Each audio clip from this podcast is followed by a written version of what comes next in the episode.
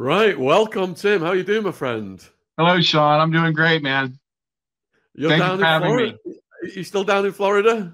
Yes, sir, I am. I'm in, uh, I think we're pushing about eighty-two degrees here this morning. All right. Well, right wow. afternoon. It's one o'clock. Sorry. It's, it's, it's quite cold in London. So the viewers, you know, I'm really excited about your story. It's right up my street, all this stuff. Can you just tell the viewers a little bit about you before we go over it more slowly?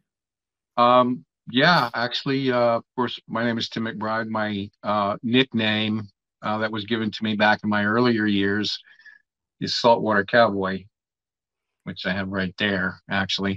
And it's also the name of the book that I've written, Saltwater Cowboy, The Rise and Fall of, a, of an Empire. And it's actually a firsthand telling and accounting, and it's not a, um, you know, a boring statistical romp through the war on, you know, the war on uh, weed and, you know, other drugs and, and such. It's more of a firsthand telling of me sitting there, taking you through my experience, you know, with this industry growing up. Uh, and growing up, I was, you know, there was never anything ever dysfunctional, you know, with the family group and the way I grew up that, you know, that drove me to, to become an outlaw. It's just, you know, my life turned out to be a bit of a, a Forrest Gump of a tripping over one thing into the next. And there I was, you know. So, so what was it like for you before you got involved in the green? Uh, just life is, life is, you know, usual for a, you know, a young, uh, late, late teens, early twenties guy. I was, uh, uh, when I was nineteen, nineteen, twenty, uh, I had, um, the fortunate, uh, um, opportunity to work for, uh, uh, one of the, uh, what was called the Rat Pack back in the early days of, uh, Sammy Davis Junior and Frank Sinatra and Dean Martin. And, and as such, I had a job working for Sammy Davis Junior in Hollywood with my cousin Hogan, who drove his tour bus. Uh, another story for another time, but, uh, I got, you know, the Hollywood thing just kind of bubble bursted for me once I understood how it all worked. And, you know, the, you know, television, you know, was so unreal to me, you know, at that point. I headed back to uh, back home where um, I had done four years in high school in southern Wisconsin, uh, um, having moved there as my father was uh, finishing up with the eighty-second Airborne in North Carolina uh, in the Army, and he went and took a sales position. My back in Wisconsin after L A, and my next door neighbor called me, at, uh, my best friend, and said, "Hey, I'm moving to Florida tomorrow. I'm going to go work on a fishing boat down in Florida." And my sister and brother-in-law run the only fish house on the island, and his brother-in-law was actually one of the natives, you know, that lived there all his life. So he said, "You want to go?"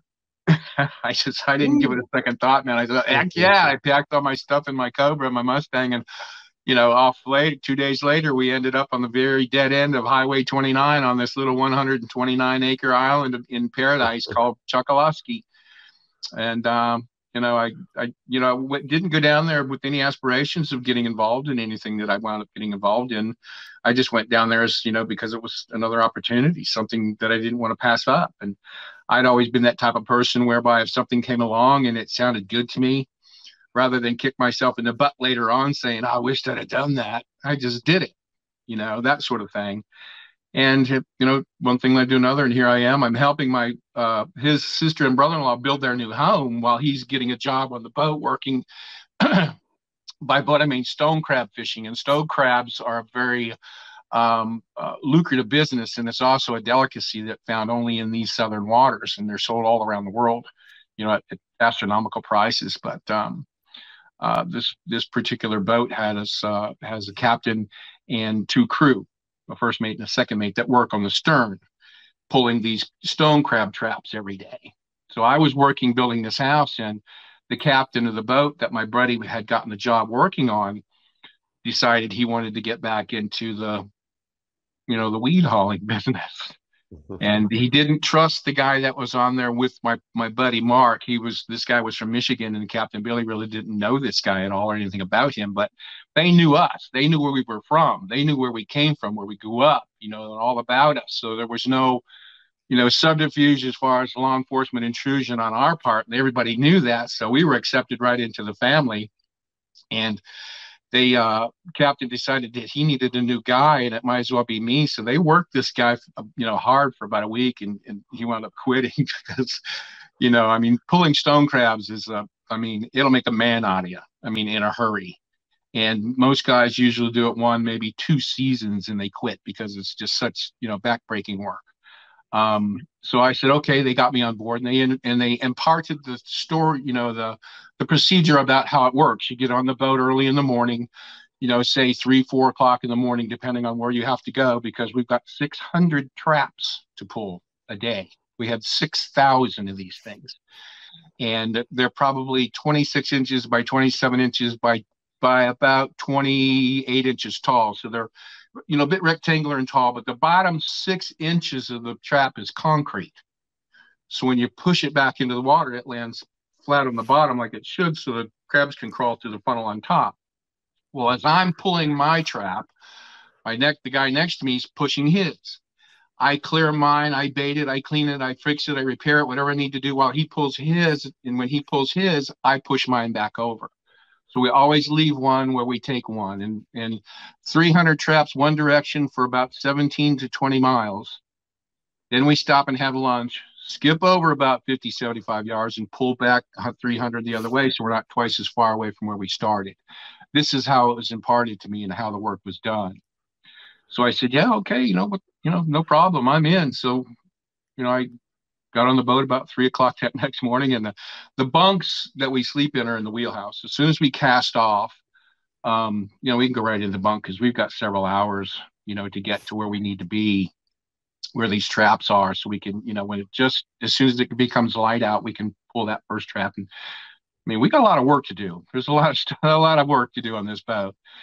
And I get out there and, you know, I wake up and the sun's up, and I'm thinking, well, you know, I'll, in my mind, on my inner monologue, I'm going, well, they said we were starting before the sun got up. I mean, you know, so I leaned over and I looked down the bunk, and there's Captain Billy sitting right there in his chair, and he's he's got this mm-hmm. big grin on his face at me. He goes, Timmy, we're not gonna, you know, we're not gonna pull traps today, buddy. He says, we're gonna hang out here all day and party, and you know, and and just swim and goof off until this, you know, later on this afternoon, we're gonna unload a uh, uh, a weed boat from Colombia. So, oh, Ash, Ash, Ash is, Tim, Ash has asked me to remind you to say green and white instead of the other words. Green, yeah, the green, yeah, to pick up a load of green. green. And I said, okay, green, man, yeah. You know, because um, they knew me, and it was a bit of a tongue-in-cheek thing for them because they knew I'd be okay with it. So my first time ever working on this boat, I didn't see a stone crab trap. I saw fifteen tons of, of green. thirty thousand pounds of green is what we put on our boat and brought it in that night. Now, when we bring it in, we pull up to the shoreline and kill our engines. And then from the from the ten thousand islands, if you've ever seen an overview, if you just Google uh, ten thousand Islands, Everglades, it shows you a nice overview of this wonderfully beautiful labyrinth of islands, literally ten thousand of them that Mother Nature saw fit to build, you know, right in our backyard. And this is where we played. We run these islands and back and forth and everywhere. And if we get in there, you're not catching us. You're not finding us. There's no way. So all these little boats would come out from the islands, about two guys on each boat. And these are shallow drafting boats, usually have two twin two thirty-five Evinrude outboard motors on them. And they can go, as long as that prop can go through the water, that boat will go through the water. And they're putting, you know, anywhere from thirty to forty, um, you know, seventy pound bricks of green on each boat. And they're making trips back and forth through a pass that we've created on our own, to one of our, or two of our buddies' houses on the islands that we've literally taken all the furniture out of and start stacking the houses full from the back to the front. And we go offshore and clean up, and, you know, that's our job's over with. So the next morning we, you know, we pull a few traps and come in with a little bit of catch. And that next evening, you know, we're hanging out and around, and I get up and I get ready to go. I get on the boat again at like three thirty that, again that next morning. And I wake up, and one more time, the sun's up. Now, this is my second day working on this crab boat, and I didn't see even a crab trap the second day. We went off and got twenty-two tons of green that next night. And so my first two nights working on this boat, we moved all these, you know, these tons of green into the United States through Everglades in this little tiny island. And I got paid five thousand dollars for each night. That was what considered rookie pay, because the captain was kind of, you know, testing us out. Once he understood he had a crew that was willing and able to do the work, now I'm getting paid according to the size of the loads. and the loads from that point started getting bigger. They went from twenty-two tons to thirty tons to forty tons. There's a chapter in my book where I wrote twenty-eight nights in a row our crews worked to the tune of one point six million pounds of green went across that little island into Miami. And this is the story that I talk about. forty, almost forty years and three generations of of uh, of, of, of green haulers is what we well, you call make, you, you make it sound so you make it sound so easy, Tim. What could possibly go wrong?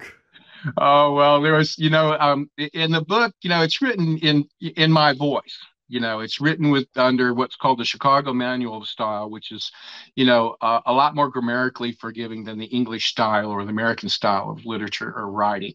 And it allowed me to tell the story in my voice. So there's a lot of there's a bit of there's a lot of joviality because I'm that kind of guy, you know, plus we're a bunch of kids. You know, I mean, there's a town, a little town of just under five hundred people, and half of the population of the town was involved in doing this.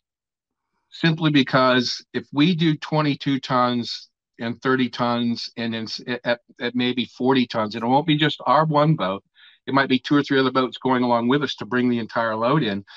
You can only work guys maybe two or three nights, and then or, or you kill them.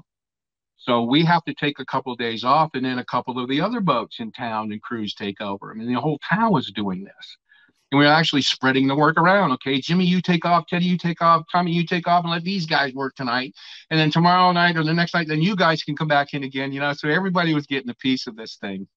And um, it was just those size of loads that we were involved in working with as kids. That's all we knew, you know. That's all we knew as kids, you know, twenty, thirty ton loads. It was just like, it was what we expected. But um, we were never afraid of it.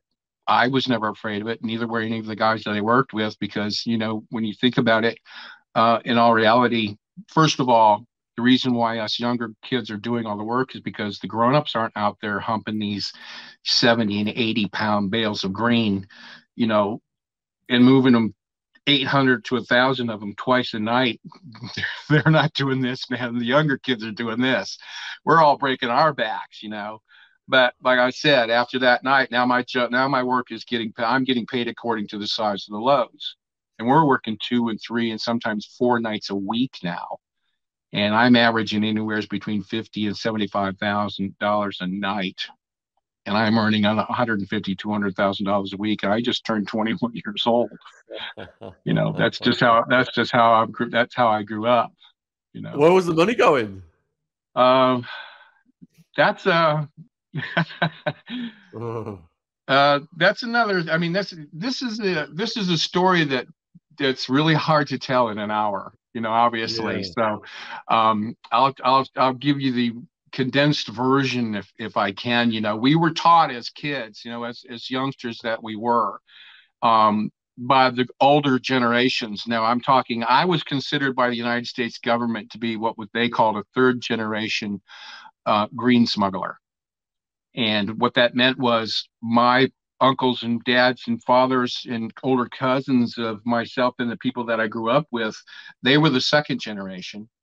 The first generation were their uncles and fathers and our grandpas and everybody that grew up with them. So this goes down three generations. Um, and nearly forty years of running the, the these southern waters here around Florida and the in the archipelago of the Keys and the Caribbean with literally with impunity, because we were bringing in these enormous amounts into a little tiny one hundred twenty-nine acre island in Everglades, and who would have ever had a clue, you know? But the uh, the most interesting thing about it was. Um, Them were be, the older the adults in, in in answer to your question were always concerned about the money spending, because if you got stupid and started buying, you know, Porsches and, you know, building crazy homes or just, you know, stupid things, then you stuck out, then you just didn't work anymore. That was the end of it. You just, I mean, you're just done. You're you're a liability now. You're not an asset. So they were very good at instructing us on ways of how to spend money and not have anything to show for it. And then after a while, it became a game of us trying to figure out ways of how to spend all this cash and not have anything to show for it. We were doing some outrageous things, man. I mean, just I think the most amount of money we could get rid of at any one time would be, for instance, myself and four of my buddies went to South Beach. We went from Miami to South Beach in a four-day weekend. We each took two hundred thousand dollars apiece. We took a million dollars between us with the sole intention of taking on the bar tab of every club we went into. And and with the, the other sole purpose was to try to come home with just enough money for gas. Just to get rid of the cash, you know, I mean, just get rid of it. Because, I mean, mm-hmm. I was, you know, the way it works is we bring a load in. And this is the way I worked when I started taking over the cruise. We'll handle two stones at one in one toss here.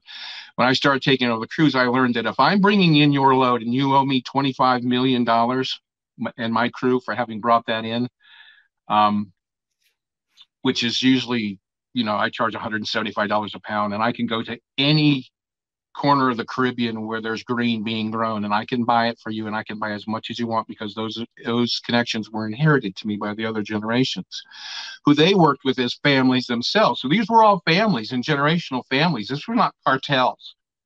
You know, never once in my growing up in all of those years did I ever see a gun, ever, never. And that kind of makes sense to me in retrospect, because I'm thinking, what parent in their right mind would put their children out there unloading freighters offshore from boats from all of the corner of the Caribbean if they thought it was dangerous? Well, it wasn't. So that's why as kids we're put to work out there. People have to understand and realize that at that level of of, of where we were working, there is no violence. There, ha- there, there, there doesn't need to be. If I can go anywhere in the Caribbean and for ten dollars a pound buy you all the green that you want, and by the time I get it into United States waters, it becomes anywhere between five hundred and seven hundred fifty dollars a pound. I just turned, say if I put three hundred thousand dollars and I bought thirty thousand pounds of green, and I get it to you within eight days, which is typically the voyage between, you know, from Colombia to South Florida, you know, and anywhere else in the, you know, the Caribbean, sometimes shorter than that. I can turn that three hundred thousand dollars into fifteen million dollars. Minus my fee for a job that size, which is around five million dollars, and you just made ten million dollars in eight days off of three hundred thousand dollars. And do you think these guys are shooting at me? Man, they can't give me money fast enough to go back. You know? Wow. You know, go back, go back, go back, go back. So I wound up flying down to Colombia, my first job ever doing this on my own. And it was very serendipitous, and a very particular sequence of events needed to take place, you know, throughout this entire story for me to be able to even be sitting here talking to you, because uh, of what you wrote as the introduction to the story, one hundred sixty years mandatory to life. Well, that's exactly what they slapped on me when they finally caught me, you know, but that's, you know, I mean, you have to read the book, really. I don't know. I know I have some friends in the U K that have gotten the book. Um, I don't know if it's it, it's being authored, offered in France and Italy and Spain and, you know, the Netherlands and other places through uh, Amazon. I know this much, but um, all this is explained to you in the book, you know, about how I how I managed to take over. And it was very, you know, just being the, the, the right person in the right place at the right time is exactly how this happened for me. Um, and, um, you know, so the spending part of it, we got past.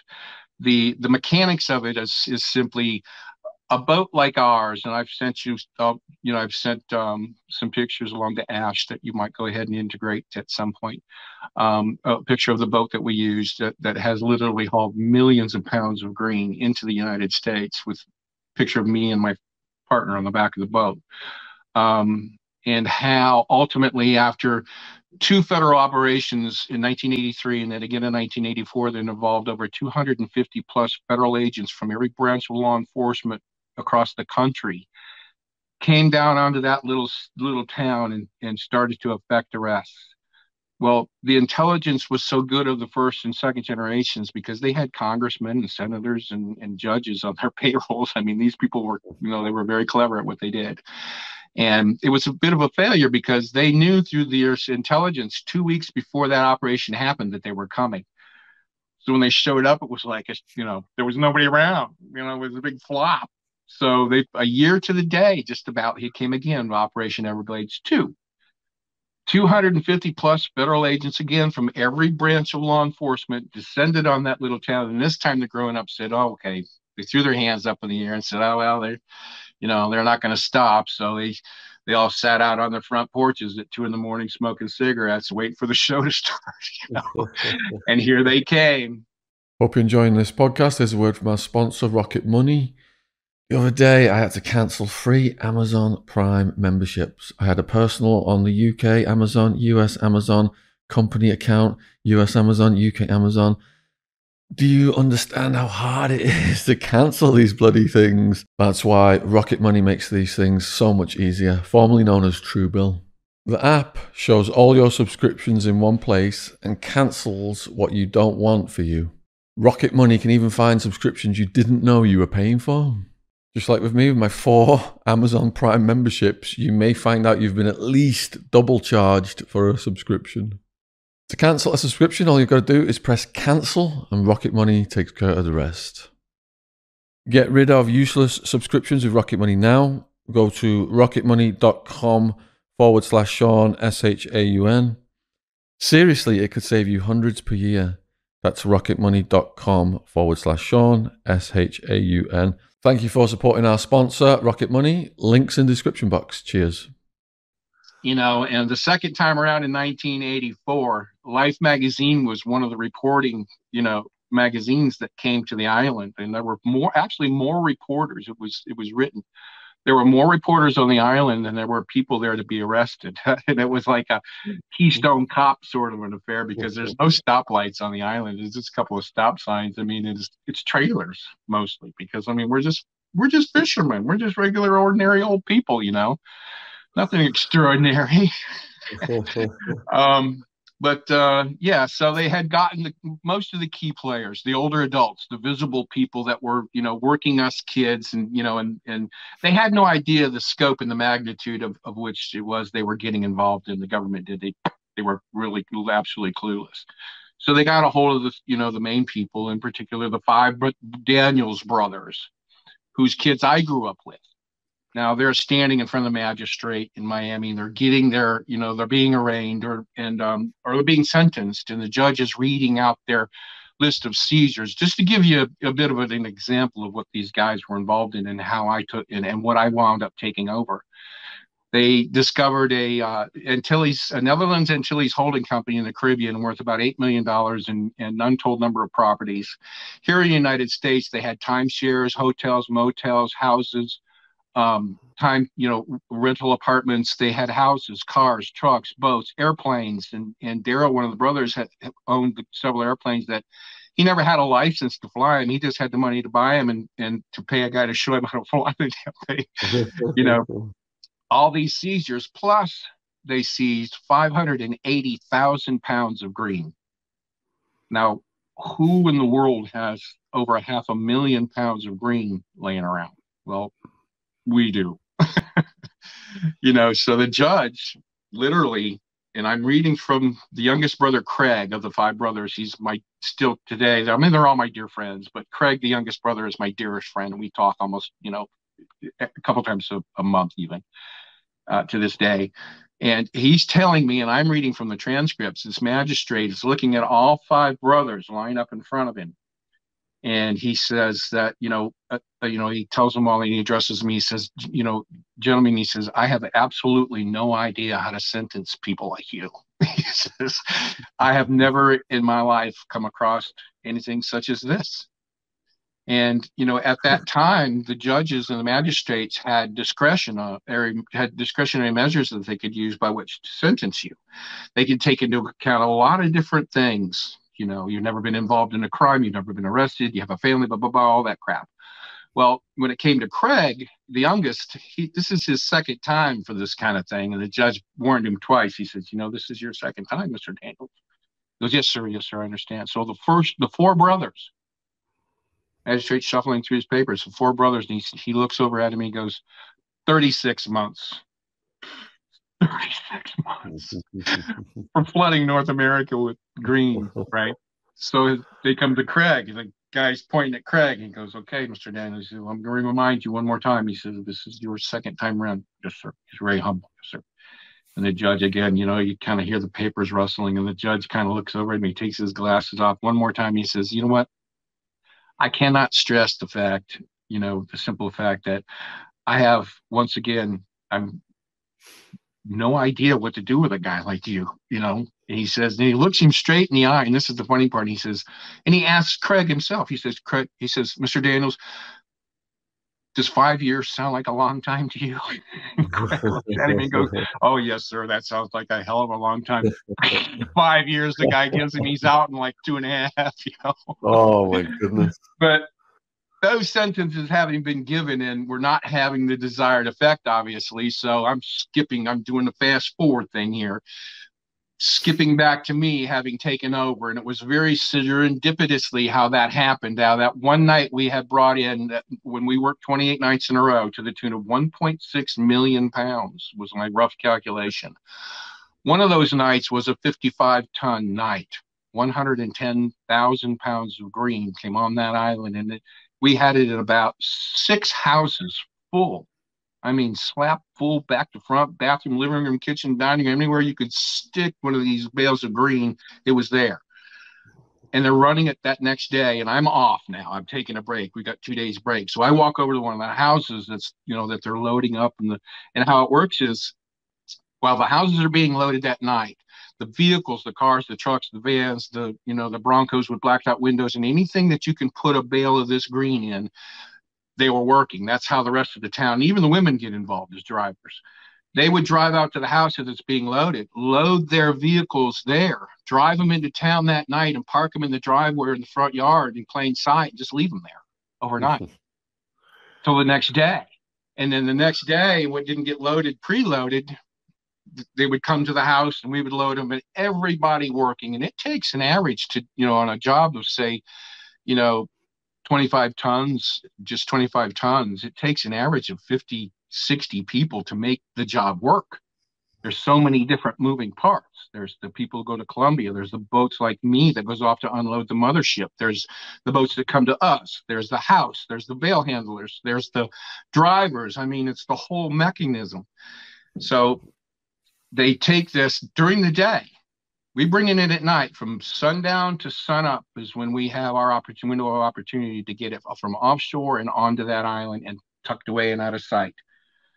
That's when the people start showing up, and they open the trunks, so they open the back doors of the vans, and their guys are throwing, and then they're loading, and they shut the door and bang it, kick it on the bumper, and off they go. Now, everybody involved, and we must have had two hundred of these two-meter radios that have a five-digit combination on top, that in those days were virtually unscannable. So everybody has communication, even the drivers.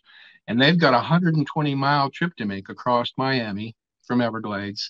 And they're generally uh, directed to a plaza or a strip mall or someplace in, the, in, in uh, West Miami, someplace in Kendall, usually, uh, off, off of Chrome Avenue. And they would pull into the parking lot, and we would have another guy that belonged on our team with the Cuban partners who actually actually owned the stuff, pointing, that's our car, that's our truck, that's our van. And they would get, our guys would get out, their guy would get in it, go empty it and bring it back empty. Our guy would get in it and go make another load if there was time. This is what the government now describes as a dead drop. We invented that process because that was also a buffer between Cubans in Miami and us in Everglades. Cubans in Miami don't know where it's coming from. Guys in Miami don't know where it's going, or in Everglades don't know where it's going to in Miami. So there's always that buffer. Nobody ever saw one another. But along with that drive, they had a safety valve involved with all these drivers. No less than ten or twelve spotters, we call them, were paid five thousand dollars a day, and all they had to do was drive to that plaza and back all day in staggered positions and staggered forms, where if somebody got stopped, they were simply instructed to wait till whoever stopped you gets between your vehicle and theirs, and you throw that thing that now has two, maybe maybe a thousand, two thousand pounds more heavy than it normally is, throw it in reverse and clock that guy as hard as you can hit him, and he's not going anywhere. But you're not going to outrun the radio, so you know by.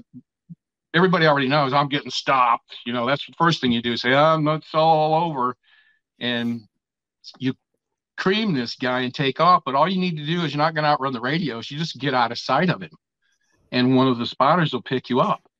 Now, the thing about that is, let them have it. The thing about letting them have it, whether it's a boat or a car or a vessel we use offshore, the owners of those cars, boats, and uh, offshore vessels are never on the boat. So if anything ever happens or anything looks like it's going to happen, it's like, game's up. They call the owner of that vehicle, and he he calls the law right away and says, hey, I just looked out in the driveway. My truck's gone, or my car's gone. You know, somebody stole my crap or my boat or whatever the case may be. And ultimately, they're relieved of any responsibility for which that's been involved in, and they'll get it back. That's one of the little tricks of the trade. Now, we're working offshore with these, I mean, these multi-ton loads, and that boat is like mo- way down, man. It's, you know, we've had forty thousand pounds on the on our boat alone one time, and it was barely moving. And we have riding alongside of us what's called a chase boat. This is an offshore, very powerful boat that can do eighty miles an hour before your butt can even hit the seat. So the captain's busy in the wheelhouse after my partner and I get the boat loaded, you know, and stacked and however we need to do it. Captain goes busy on the way into shore. He's dialed in. He's on the radar. He's on the radar. He's doing his job, you know, and we have two or three boats working with us. There's never any communicating going on between the vessels. We're running dark. We communicated by way of what was called a Polaris scanner, which were a, a very interesting piece of equipment that we had, uh, I had actually a connection to the Everglades National Park. One of the park rangers was actually one of my crewmen on the job. He introduced me to who the government was buying their counter surveillance technology from in Miami. And I was buying better, if not well, the same, if not better equipment than they were buying, because I had a bigger war chest than the government did. So um, we get off of that boat. If it looked like somebody's coming down, we got a fifty mile radius on the ra- radar. And it can be shrunk down to twenty-five, to twenty, to fifteen. As that vessel gets, or that target gets close to us where it looks like it's it may be coming, we just get off onto that go-fast boat and take off into the night and let them have it. Because Captain Billy didn't on the boat, his dad did. So we just call Dad and say, hey, Dad, game's up. So Dad called the cops and say, somebody stole my boat! And he'll get it back. But that never happened. We, we never lost a load. And I never lost a load. You know, just because of the sophistication and, and the, you know, the way that we were doing this for, and, and got so good at doing this over the, over the years that, you know, people just had no clue that that amount of material was being taken down. One road in that place, one road into Everglades and one road out. And then from there, there's only one road to Miami. So I had a couple of uh, U S Treasury agents ask me one day when I, after I had gotten indicted with that one hundred sixty years mandatory life and, and sixteen million dollars in fines from four indictments, they wanted to question me. And I wasn't about to cooperate because not only, you know, throughout the entire decade or so that I had been doing this, did I ever see a gun?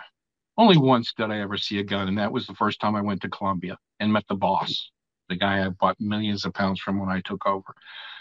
Um, and I'm explaining to these Treasury agents about, you know, do you understand the geography of Everglades City? Oh, yeah, sure. Mm-hmm. Well, how many roads in there and out of there are there? Well, there's one. Yeah, there's one. There's one road. Now, how many roads are there from there directly to Miami? There's one. Yeah, there's one, U S forty-one. And I asked him point blank, I looked him both right in the eye and I said, well, how do you think we got those millions of pounds of green to Miami? It didn't go over there on the backs of pelicans and, and damn porpoises, that's for sure, man. It went right down that one road. And nine times out of ten, my people are waving at you as they're going by because we were masters of hide in plain sight. The stuff's going to Miami during the day. Thousands of pounds of it. You know, who would ever know? Who would ever suspect? I mean, they never did. Tim, Tim, you've got to tell us the story of meeting the big man in Colombia.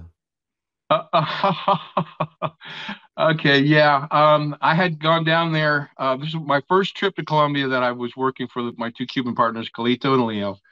Um, after I had taken, um, I had the opportunity when we were doing that fifty, that, that, twenty-eight night run, that fifty-five tons. I was given the job prior, a couple of days prior with my buddy Jimmy to go into this brand new, brand new forty foot Winnebago. It had one hundred twenty-five miles on it and strip everything out of it from the windows down. I mean, it, he said, and Daryl, one of the bosses, you know, the brothers, he says, leave the, you know, the cabinets and the curtains and everything above, leave all that there. but tear out everything you can tear out down below. We even took the captain's chairs out in the seats, and they put airbags in the springs. So when they put eleven and a half thousand pounds of green in this thing, they even had to pull a bail out so the guy could, you know, sit down between them and drive this thing because there wasn't any seats in it. So I go over like a dummy, having just done fifty-five tons. I made seventy-five thousand dollars that night. And Daryl catches me out of the corner of his eye because I foolishly went over to see how the house was, you know, how how it was going. He said, "Timmy, I'd like you to do me a favor if you would, please." He said, "I'd like you to drive this Winnebago to Miami because it can't go to the drop spot. Can't go to the plaza or anything like that because, I mean, you get within forty feet of this thing, you can smell it, right?" So it had to go right to the house. Nobody on any of the crews had ever been to one of these stash houses, except for the adults, the guys that were putting this, you know, putting all the things together. That's why he says, "I need somebody that I can trust. I need you to drive this to that house, stay there for the day until the load's done coming in, and drive a car full of money back for me that next evening." And I reluctantly, just because of who he was, I said, "Oh, okay." So I'm the dumbass that gets to sit down between this thing, and I'm driving this behemoth. Well, long story short, I meet the guys in Miami who are putting all and making, doing all this work. Now come these operations I told you, Operation Everglades one and two. All those mucks that knew what was going on and putting all the work together went to prison. They got nailed and went, you know, they're doing their thing and like this. Well, I get a knock on my door one day from this guy named Jorge that I met at that house. And he says, took him a month to find me. All they knew was Timmy, and they knew this, my face, you know, but Naples and Everglades and the surrounding area isn't that big. And it took them a month. They found me.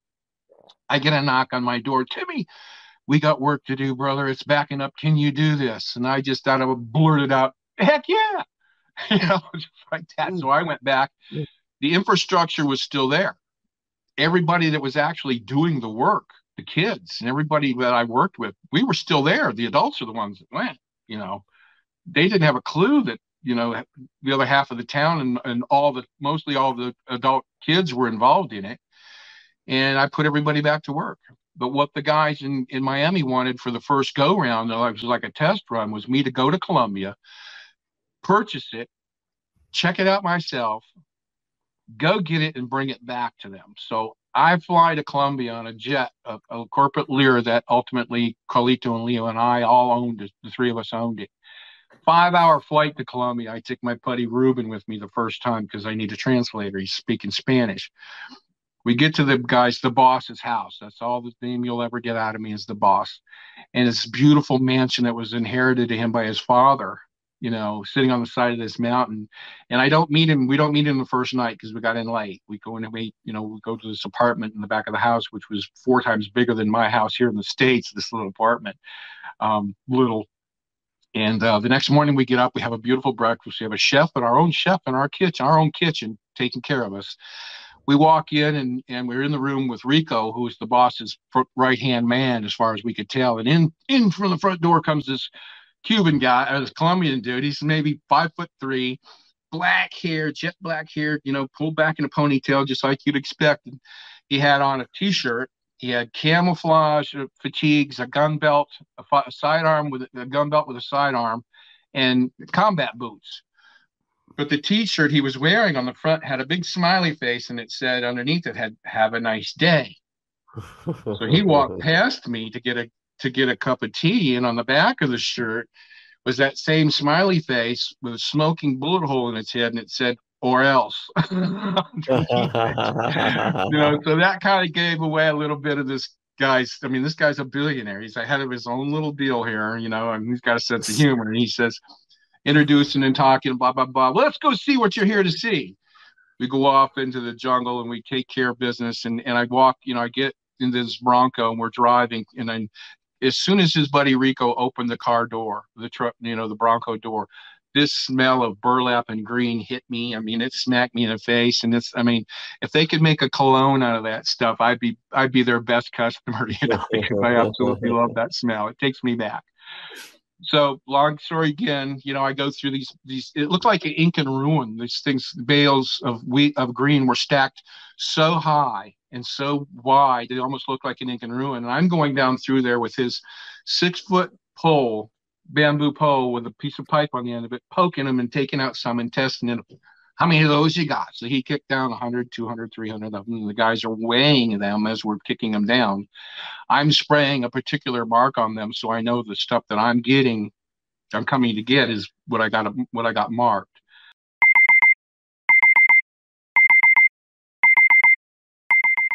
When we wake up in the morning, we get out of bed and we start our day with Coro snacks.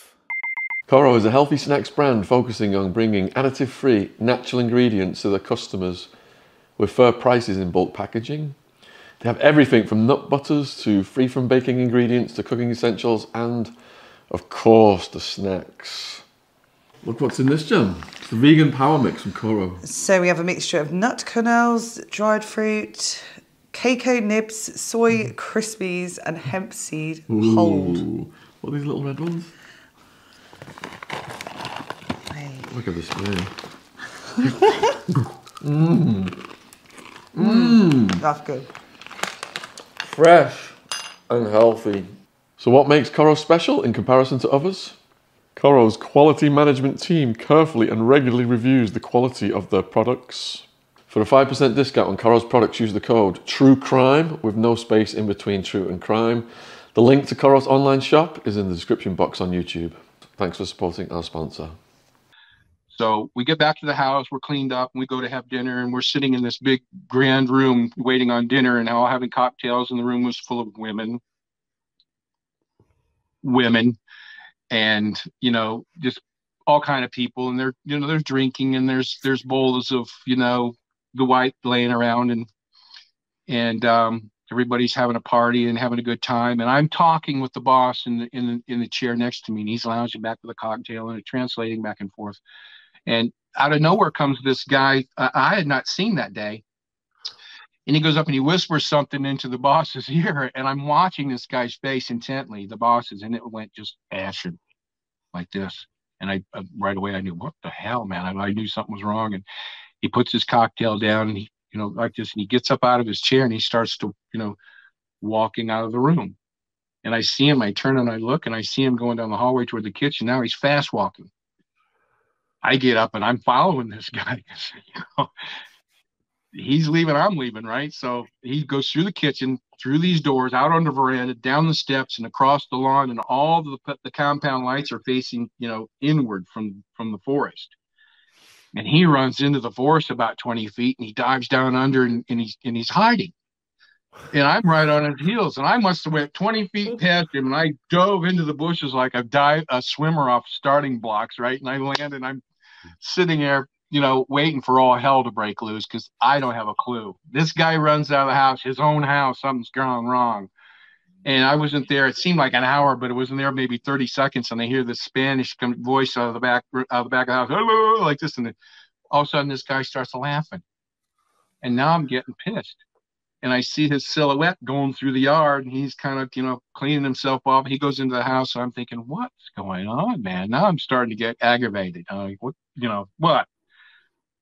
I get back into the house, and finally I'm sweating profusely. He's sitting in his chair. He's already got a drink, and he sits down with a big smile on his face, and the people around him are kind of, you know, kind of giggling, and he looks over, and he, through a translator, he says to me, where in the hell did you think you were going? I looked I looked him right straight back in the eyes, and I said, dude, when the big man gets up and runs out of the house, my ass is following him. Like that. And there was a big joke. They all started laughing. And, but come to find oh. out that what the guy whispered in his ear was that, you know, prior to us getting there and doing any business, he would send his wife and his kids to the in-laws until we left. So no business was done in front of the family. Well, somehow or other, he had gotten word, because, you know, there's this little bit of a switchback to get to this palace built on the side of this mountain. And he's got spotters, you know, up and down the road. Well, somehow word got back that his wife was on the way up the mountain. She's, she's coming home. And the last thing he wanted to be was in a house full of, you know, beautiful women and a party going on. So he ducked out the back door and leaves Rico in charge of the party so he can take all the crap for it, you know. And then I'm thinking to myself, here's this guy, he's a billionaire, he's the head of his own little, you know, cartel, if that's what you wish to call it, which it really wasn't. and he turns into the biggest pea whipped person on earth when it comes to his And I said, oh, that's enough of this crap. The next morning we get, I get on the jet, you know, and it's another five hours back home, and I fly home, and it, it had become a thing. You know, I didn't, I wasn't going off quite as often, you know, as we got going, but the load went off without a hitch. You know, I made, I made them money. Everybody made money. And um, now it was go back and, you know, I'm flying maybe twice a month or three times a month, and I'm buying anywhere from, you know, one hundred thousand, one hundred fifty thousand, two hundred thousand pounds of green at any one time, and sending the boats one after the other to get it and bring it to us. And, you know, there were, you know, there was a point in time where just out, just offshore out here in the Gulf, I mean, there were times where it looked like a parking lot out there. There were so many boats waiting to be unloaded. It was just crazy. But that was my first experience in Colombia with the boss. And we wound up being really dear friends, you know. We've got, and, a, we got about, you're a fantastic storyteller, Tim. We've got, we've only got about fifteen minutes left. So we're going to have okay, to. Okay, well, ask away, round man. Up, what do you want to know? Round, round up with how the shit hits the fan and, and what happens from there. Okay, yeah, well, you know what? We were working really hard, like I said, you know, and everybody's enjoying and having fun. And I didn't just work at Everglades Crew. There's, you know, fifty, sixty people, you know, two hundred people, half the town of Everglades willing to work. There was also a crew on, on you know, to the north of us, a little island called Goodland. There was a crew on Marco Island, which is just north. And in the city of Naples, there was a crew. And just north of them, on a, a little island, island called Pine Island, there was a Pine Island crew. So we're talking fifty plus people on each crew, and each crew is working, you know. So I had set up a load, skipping forward again, I had set up a load of about fifty-seven thousand pounds of green to come into uh, Boca Pass, Boca, um, Boca Grande Pass, which is up by an island called Pine Island, like I mentioned. My Everglades City crew was going to get half, and the Pine Island crew was going to take half, and I was going to split the load like this, you know, a little bit of subterfuge, confusionist kind of a thing going on. I knew the Everglades City crew knew exactly what they were doing, so I went up to work with the Pine Island crew because I didn't really know them that well. I knew that, you know, I'd worked with them before, and some of my guys had, but I wanted to be there while this was going on.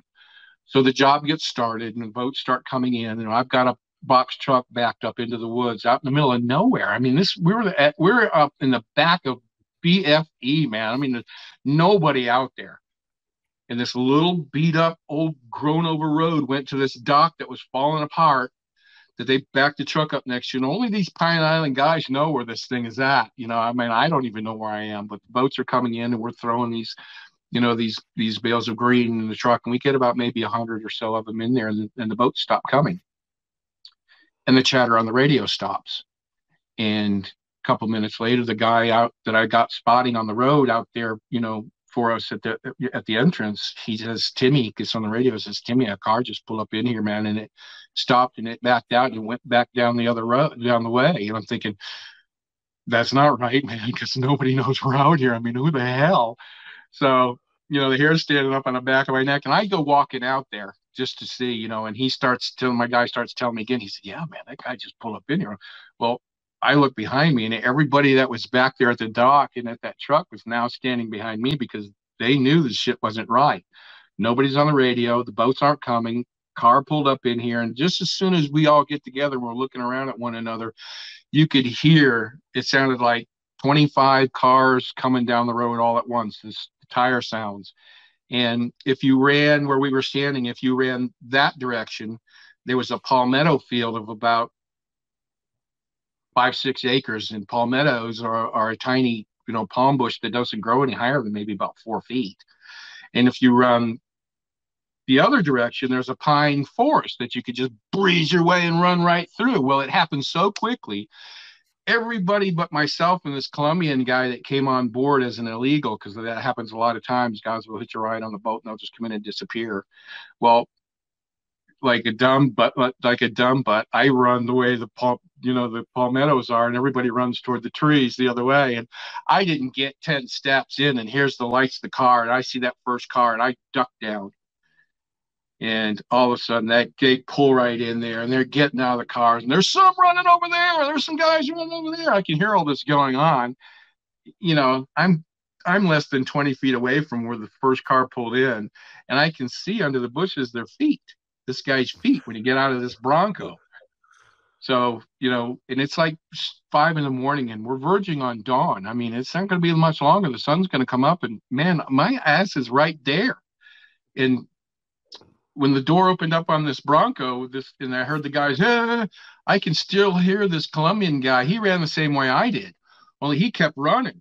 And I used crunch, crunch, crunching through all these dry branches. And I'm thinking, dude, stop running, because if they start running after me, man, they're going to trip over after you. They're going to trip over me before they even get to you. And and he stopped. God help me. Thank God somehow or other he just stopped, or we couldn't hear him any longer. And I sat there and listened to the whole show and watched these guys' feet. Well, the guy in the Bronco decides he's going to go down the street and look, and then so he takes off. And I'm sitting here trying to decide, how in the hell am I going to get out of here without any of these guys seeing me? Because they're all right around us. Well, here comes the Bronco back, and it pulls in, and I can see his feet. When the door opens, the interior light comes on, I see his feet. He shuts the door, and I hear another car pull up out in the street out in front of me, which is about maybe fifteen, twenty yards, you know, to my forward. And The, the, I hear a voice, I heard a car door open, and the voice goes, "Where are you, what are you doing? Where are you going?" And the guy in the Bronco says, "Well, I'm going to walk back up in there, you know, and see what we got." And the guy says, "Well, hang on a minute. I'll go with you." And I'm thinking, bingo.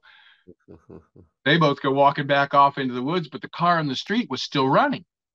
And I didn't know, you know, if I looked, I mean, it's light enough now, but dude, I'm, I got to go. I got to make a move. And if I look over these bushes and there's somebody in that car and they see me, one of two things is going to oh, either gonna, lost your you know, there you go. I'm arrested with a gun in my face, or I'm going to have to knock this guy out and keep running. Well, I looked up over the bushes. There was nobody in the car. I took off like a jackrabbit, man. I went through the across the road, through the ditch, and into the bushes, and I ran till I couldn't breathe, man. I mean, I don't know how far I ran. I dove under a pile of weeds and sticks and branches and covered myself up and laid there. And once I got my breath, I'm hearing the helicopters, and I'm, you know, now it's daylight.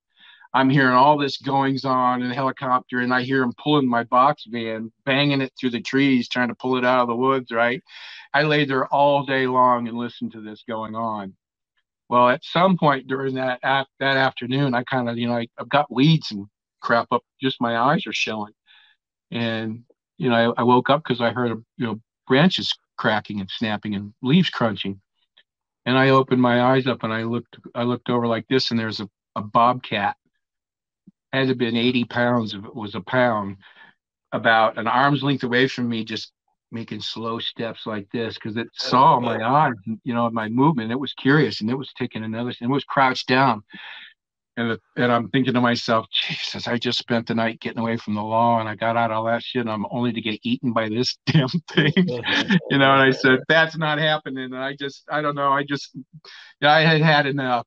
And I just went, wow, and I threw leaves and everything in the air and screamed like that. Well, this thing did a jump in the air, did about three flips, and took off through the bushes like it was shot out of a cannon, because I scared the piss out of it, right? And I just, later on that night, I made my way in, you know, out of the woods and up next to the road, and I stayed off the road, and about four miles down the road was a fish house. So, like, here I am at like two thirty in the morning, and this fish house is open. The lights are on. Lights are on in the parking lot. This is before cell phones. There's a there's a phone in the parking lot, and I'm thinking, okay, how am I going to go up to this phone in this brightly lit parking lot and be the only one out there? I'm not drawing any attention to myself. I'm trying, you know, this is not going to work. Well, while I'm thinking this through, two shrimp boats pulled in and unloaded. They unload their catch, and the crews go up and line up at that phone booth to call for their rides home. Well, I just kind of sauntered on down there and got in line with the rest of the crew. When it came time to, you know, my time on the phone, I just opened the phone book up, and first thing I saw under taxi, I pointed to it and dialed it, you know, and I conned this guy into somehow coming and getting me from, you know, he was twenty-five miles away from me. He wasn't even close. I said, I will give you six hundred dollars cash to show up, and I'll give you your fare and whatever else you want. Just get, you know, come and get me. I've been fishing for days. I need to go home. I want to go to Puerto Gorda. Just drop me off. He says, okay, but you better, I mean, this better be true. He pulled it. And while I'm talking to him, the sheriff's squad car, sheriff's deputy car, pulls into the parking lot, and it circles all the way around me, and it goes out another entrance over here and goes back down the road. I said, dude, just get here, man. I hung the phone up, and forty minutes later, here he comes. I threw six hundred dollars in his lap, climbed in the back seat, and slumped down like this. And I said, take me to a motel in Punta Gorda. That's how I got away.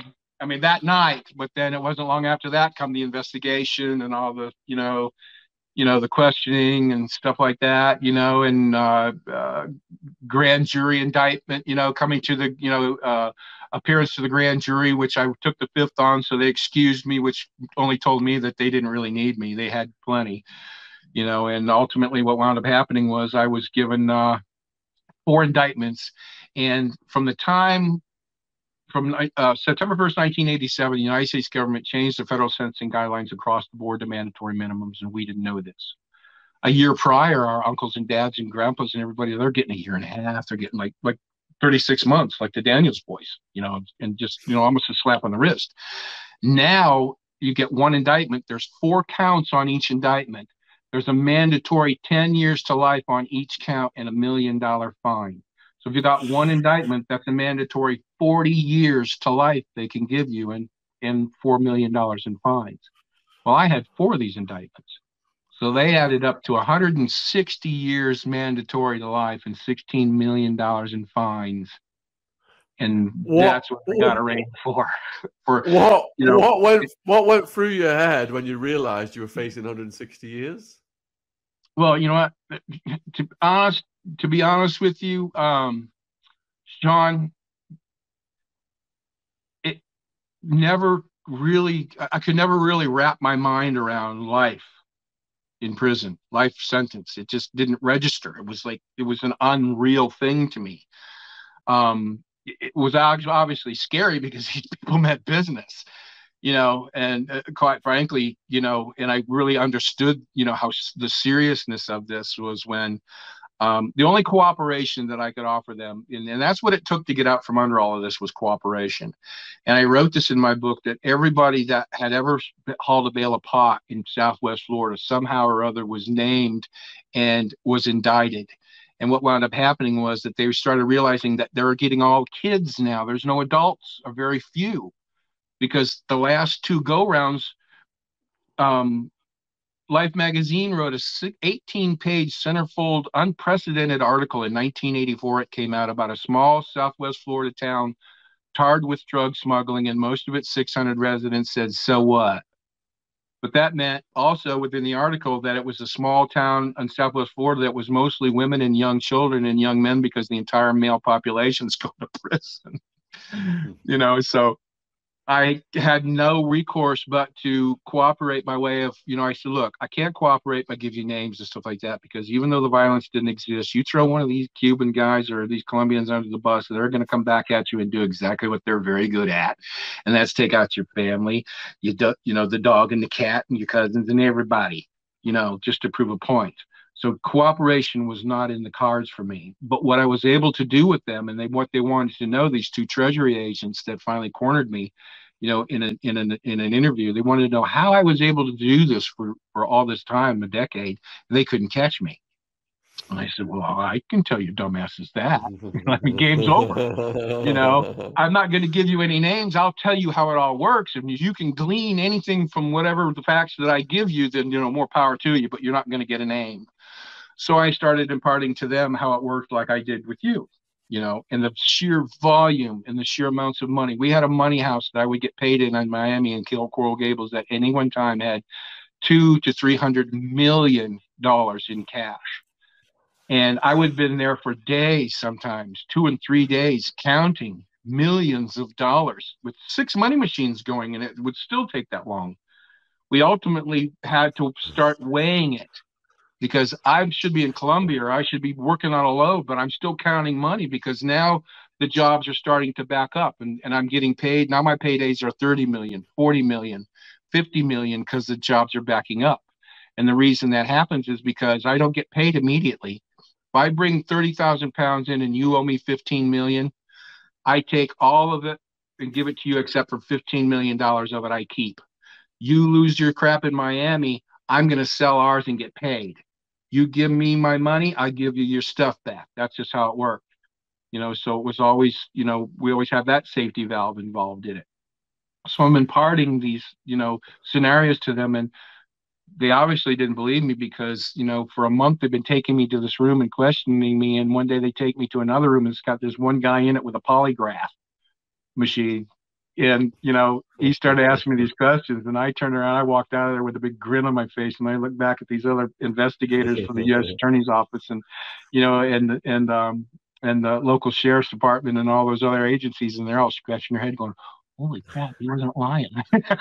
uh, Tim, Tim, I got to stop you. We've run out of time. We've got another guest about to come in. That, that's fine, you, man. Just, just, just the pace at which you tell it, it's so gripping. Everyone in the chat has been, a, you're on fire, brother. Can you just tell the viewers where they can find out about you and get your book and that kind of stuff? Yes, absolutely. Um, I'm sure if you go online, you know, to...